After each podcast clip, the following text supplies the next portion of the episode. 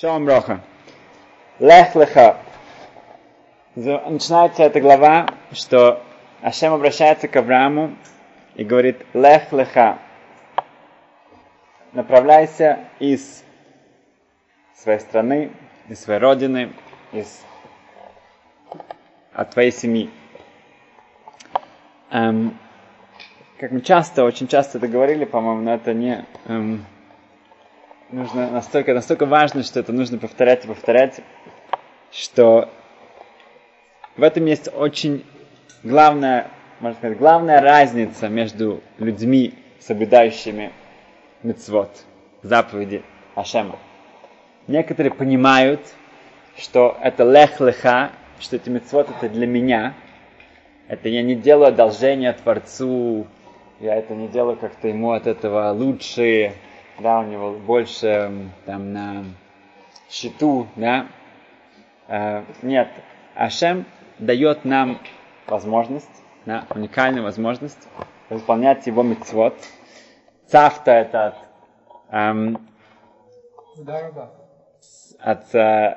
связь. Цавта это компания, цавта это каждая мицва, она нас связывает, да, с Творцом. Это уникальная возможность, уникальная привилегия, которую мы можем каждый раз за нее ухватиться. И когда я понимаю, что это лех-леха, каждая мицва, это вот эта возможность подняться, приблизиться к Творцу, тогда, конечно, мое отношение ко всем мицвот, оно совершенно радикально отличается от того человека, который это не понимает. Пример, который немножко с этим связан, Рав Йосеф Ашер из Промисла, на идыше говорят Промисла, на польском говорят Пшемышль. Это... О, наверное, так лучше. Это местечко в Галиции, сейчас это Польша. Он являлся раввином этого города. И Рав Йосеф Ашер один раз ему так его получилось, что один из... членов его общины, он на него страшно разозлился, на раввина, и он начал на него кричать перед всеми публично, кричать, ужасно оскорблять, и это было просто страшное зрелище. Если бы Ашем не отреагировал на это, он совершенно спокойно, как будто бы ничего не произошло. Более того, когда прошло пару недель, и это был Йонтов, и вся община, была такая традиция, что вся община приходила к раввину, то этот человек тоже пришел. Стыдно, но все пришли, он тоже пришел.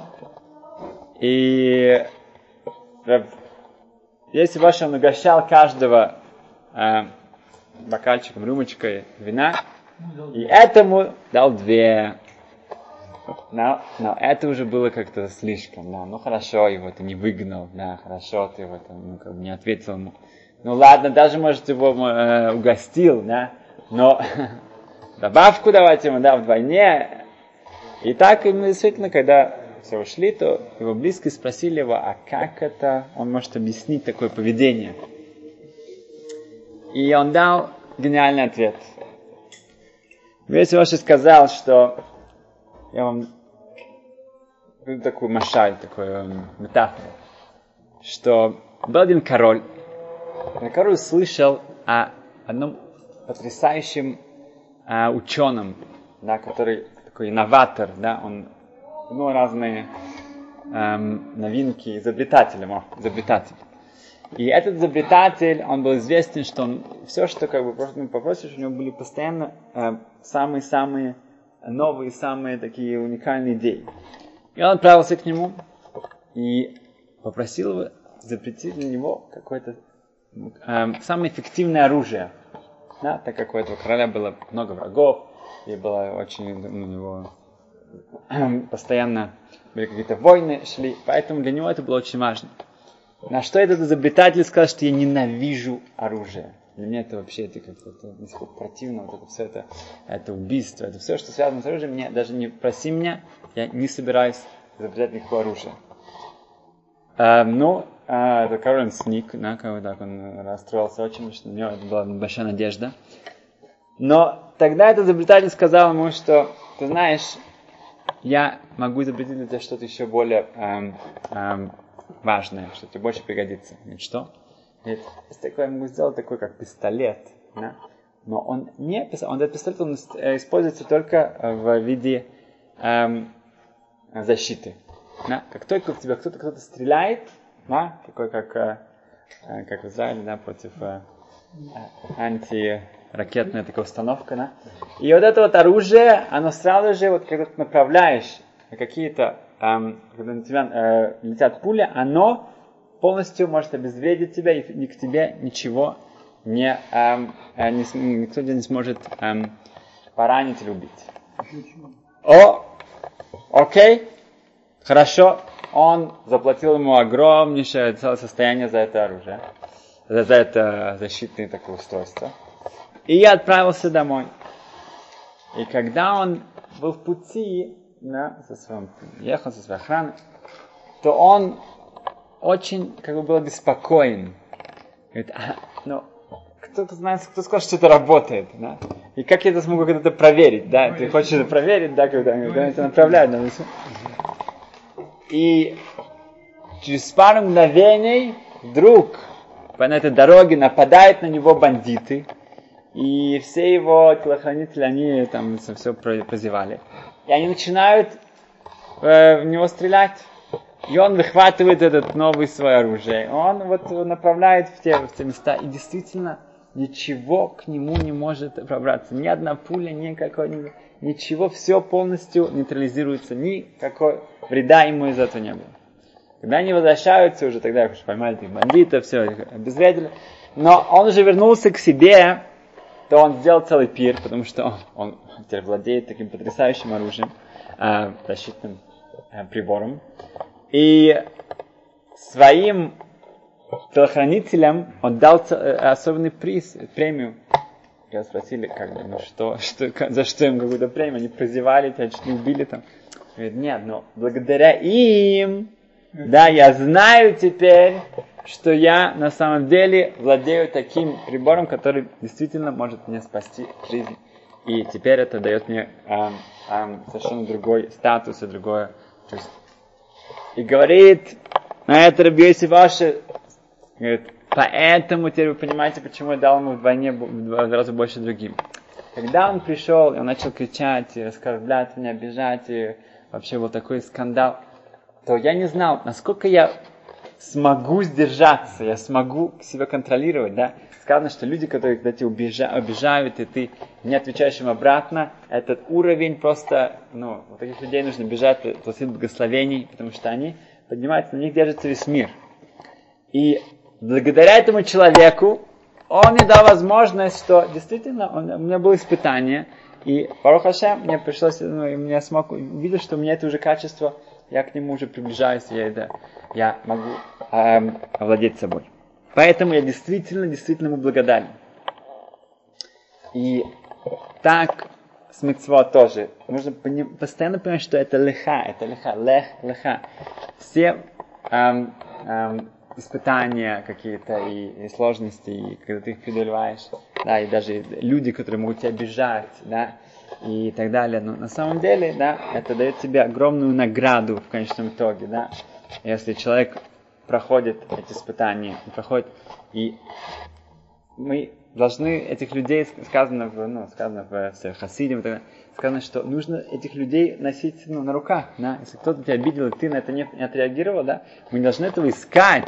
Если это уже произошло, окей, Барух Ашем.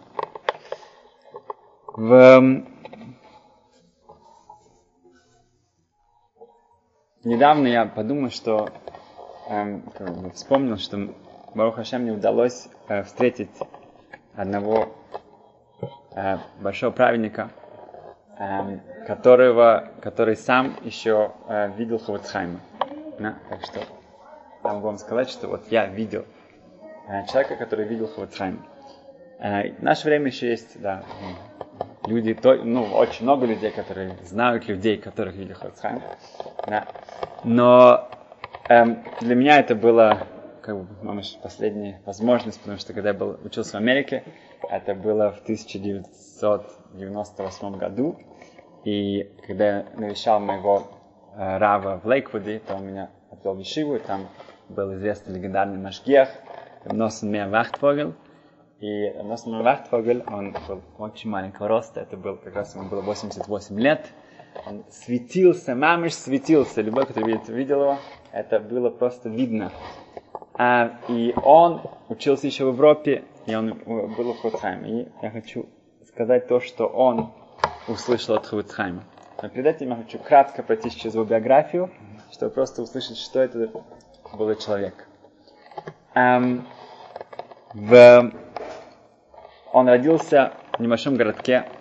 Его отец был уже раввином этого города, Лупьонтов, Вахтфогель. Когда ему было чуть больше 10 лет, его родители его взяли, они переезжают в Канаду, в Монреаль, он становится там раввином, его отец. Он, мальчик, их сын остается в Европе, учиться в ешивах, потому что в Канаде не было такой возможности. Позже он, в 15 лет он соединяется с родителями, там он его посылает в Нью-Йорк учиться в ешиве. Но когда эта ешива, она становится больше университетом, чем ешивой, то целая группа ребят, и они говорят, что это не для нас. И вот Рав Носон Меир с Рав Лейб Дон Миллер, Рав Мойше Бик, это позже стали виднейшими раввинами в Америке. Они решают, что это не для них. Они из Америки берут корабль, на корабле, долго-долго же путешествие в Европу, учиться в мире. Ешиват мир у Рабби Рухама. Также он учится у Рабби Бер Лейбович в Каменец. И получает там смеху от Лейзи Уда Финкл тоже. И когда Рабби Бер в 1936 году он умирает, то он решает, что сейчас время вернуться домой. Ему 26 лет, он еще не женат. И он возвращается на корабле в Нью-Йорк. Когда он в Нью-Йорке, он слышит, что Элхонан Вассерман находится сейчас, в данный момент, он находится в Нью-Йорке. Он собирал деньги, его ешива Барановичи была в ужасном состоянии. И в 1936 году Элхон в Нью-Йорке. Когда я учился в Нью-Йорке, то тоже я видел человека, который возил Элхонана по местам разным. Он сказал, что Элхонан, даже если он попадал в новое место, и они шли по Манхэттену, то он иногда переходил на другую сторону. И каждый раз, когда он переходил в сторону, это означало, что скоро будет церковь на той стороне. Он это чувствовал. Он переходил на другую сторону, хотя это было для него новые места, он никогда не был до этого. Это рассказал этот человек, который его водил по Нью-Йорку. Он встречается с Элхонаном, и он советом, как в Америке выжить из всего этого. Как можно вот в такой материальной стране, как бы против многих духовных ценностей, да, с чем нужно, как удержаться, чтобы не ассимилироваться в таком месте. Это то, что Рав Носон Меира беспокоило. И на это Рав Элхонан отвечает, что для этого нужно поехать в Кельм, обратно в Кельм, да, и в Реб Даниил Мошвович, который управляет в тот момент Кельмом, мы о нем говорили уже несколько раз, да, очень советую посмотреть его фотографию, потому что это мы видим человека, который совершенно из другой галактики. Реб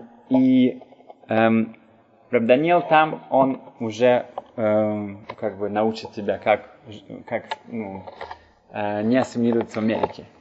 Значит, Рав Носон Меир еще не видит своих родителей, да? Он разворачивается, берет корабль и возвращается обратно в Европу. Okay? И опять же, это не пару часов, да? И он идет в Кельм, и там он проводит до начала войны, уже 40-й год, у него, Барух Ашем, паспорт, у него есть канадский паспорт, но весь Кельм, практически вся ешива, кто там остались, вместе с Реб Даниил, их фашисты ведут на расстрел. Поэтому рассказывали, что уже всю эту дорогу он всех готовит к умереть от кидуш Ашем. Он дает им целую речь. На другом месте этого они даже пели песню одну. Но там он дает указания, он говорит, что нужно тоже себя как-то привести в порядок, как будто бы сейчас будет Шмоне Эсре, молиться молитву. И когда уже их туда приводят, он приказывает, это, были свидетели, которые выжили, он приказывает фашистам подождать, и они его слушаются, без он дает последнюю свою речь всем, и потом уже они умирают от кидуш Ашем. Он со своим другом Рав Шмуэль Шехтер, и там он знакомится с девушкой, которая будет его женой. Она даже еще его не, она становится его кола, его невеста. У них есть у Шмуэль Шехтера, и у него есть заграничные паспорта. Они убегают через Литву. Там они в шаббат садятся на поезд, едут в Москву. По дороге, так как он официально должен с ней помолвиться, потому что она не может получить разрешение. У них не было хупы, они все еще, ему уже 30 лет, да, в тот момент. Они все еще жених невеста, и вот так они втроем путешествуют. Они садятся на поезд, который идет в Владивосток. Там они, единственное, как все англичане, есть специальный корабль, который все бегут в Австралию. Рав Деслера, жена и дочка также попадают туда, вместе с ними. И так они попадают в Австралию. Все английские подданные, они там остаются на 6 лет. Но австралийские общины, еврейские общины покупают билеты первого класса, и Рав Шмуэль Шехтера, Реб Носон Меир Вахтфогеля, его невесту, которая является ученицей Сары Шенирер, и которая позже открывает огромнейшую школу в Нью-Йорке, они покупают для них билеты первого класса, чтобы они могли попасть в Нью-Йорк. Во время войны из Австралии. Как это получилось, что они получают такую особенную... такое отношение трогательное. Да, это немножко шокирует, но это так. Еврейские общины в те времена в Австралии, это было не Европа, да? Это не...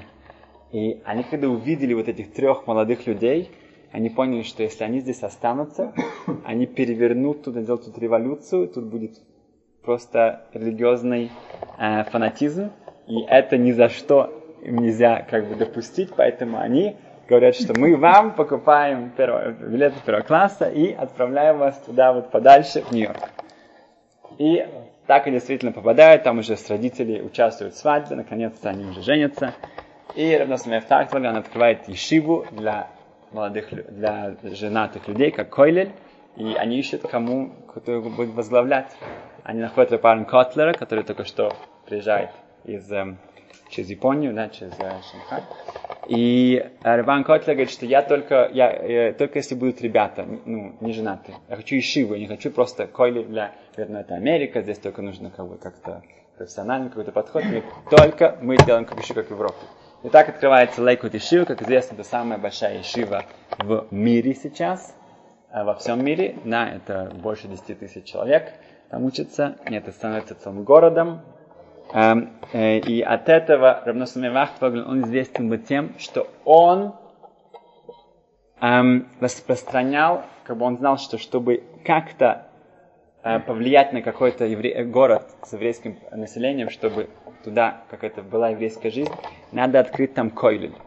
Это единственное, что может все перевернуться. И так он открывает койлель, Лос-Анджелес, Майами, Денвер и так далее, во всех городах, которых до этого никакой настоящей еврейской жизни не существовало. И так это действительно революция начинается с хейдера, с школы, детский сад, начинается ешива для девочек, для мальчиков. И так эти города становятся настоящими центрами идишка, иудаизма. И это было действительно то, что он достиг. Когда он был уже совсем уже в пожилом возрасте, слышно было, когда в Йом-Кипур, когда он просил, когда в конце молитвы он просил что-то, какое-то было его главное желание, он говорит, я хочу, Hashem, пожалуйста, дай мне шанс открыть колель в Мельбурне. Мельбурн — это Австралия, и это то, что это будет его месть, да, Австралии. Но на самом деле это было очень тяжело. Никто не хотел ребят, из женатых, чтобы учиться в Хойле, в Мельбурн, значит, что ты вообще не видишь своих родственников через, я не знаю, когда, через 10 лет. Там ничего, там была пустыня, никакая. Но он, в конечном итоге, сам, да, открывает эту Хойле. До сих пор у меня есть хороший очень друг, он там учился много лет. И это действительно тоже меняет всю инфраструктуру и всю, как бы, видишь, как уровень Торы в Австралии. Это один человек. Да? И когда он был у Ходсхайма, он сказал, что Ходсхайм к нему обратился, он сказал ему, что нужно делать все элейн. Элейн — это один. Одному. Не нужно молиться, потому что все молятся. Не нужно учиться, потому что все учатся. Да? Или даже кто-то учится. Да? Не нужно делать хорошее что-то, хорошие дела, потому что ты должен это делать элейн, это лех леха, ты должен сам это делать, это для тебя, потому что это то, что ты хочешь, это что самое лучшее, что есть. И если такой подход, да, это у него был действительно такой подход, и он ненавидел никакой славы, какой-то ковод, ну, сам его сущность всего, вся его характер, да, это очень много написано об этом. Носон Меир Вахтфогель на этим жил. И это лех леха, да, и это вот элейн, нужно делать это самому, потому что я вижу, я чувствую, я понимаю, что это самое лучшее, что есть. В Торе сказано, да, так как мы сейчас читаем Авраама Вину, то Авраама Вину, он это хесед, да, это амуд шел хесед, это колонна, да, доброты, добрых дел, да, и сказано в трактате Сота, в конце первой главы, от Юдалет, 14 алев, что есть мицва приблизиться к Ашему, идти за Творцом. И как это можно исполнить? Как можно действительно по-настоящему исполнить эту мицву? Да? Что можно было подумать? Наверное, учить Тору. Да? Я учу Тору, это Акудош Барух Ху, Тойра, Исраэль, Хатву, это одно, тогда это так. Или молитва. Молитва — это тоже, я обращаюсь к Творцу, это что-то очень-очень такое близкое. Что написано в Талмуде, что написано в Геморе? Он отвечает, что так же, как Хашем, Мальбиш Румим, он одевает людей, которые ноги без одежды, так же ты одевай, дай одежду тем, кто нуждается. Так же, как это то, что мы только что читали, что Хашем дал одежду для Адама и Хавы, которые только что согрешили, в общем-то, он дает им одежду.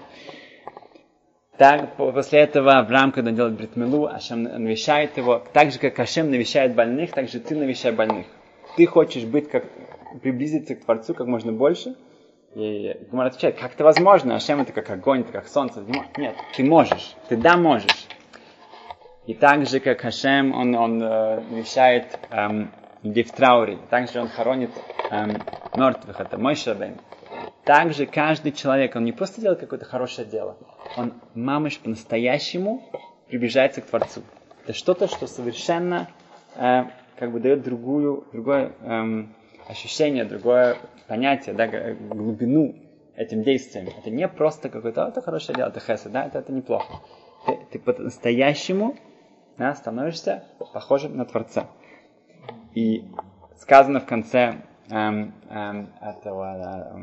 главы, что так же, как Тора начинается с хесед, так же она кончается с хесед. Да? Начинается то, что Ашем одевает Адам и Хаву, и в конце он хоронит Моше. И есть разные объяснения. Ходсхайм объясняет, что это показывает, насколько важно заниматься добротой. Если это начало и конец, то видно, что да, Тора как бы вот этим начинается, этим кончается, поэтому это центрально, это что-то очень-очень важное. Другие морали, другие объясняют, что Мешехохма говорит, это Мерсим Хоздвинска, что нет, это показывает, что все мицвот — это хесед. Все мицвот, которые нам Ашем дал, если мы действительно в них как-то углубиться, то это показывает нам хесед. Если мы видим, что у других религий иногда там нужно заниматься аскетизмом, надо себя мучить, сказано в Торе нельзя делать надрезы, да, как всем траура. Это запрещено, потому что это было принято у других народов, да. Есть религии, которые сжигали своих детей, как это было их жертвоприношение, да, и так далее, и так далее. И сказано, что Тора, она вся, все мицвот по-настоящему это хесед.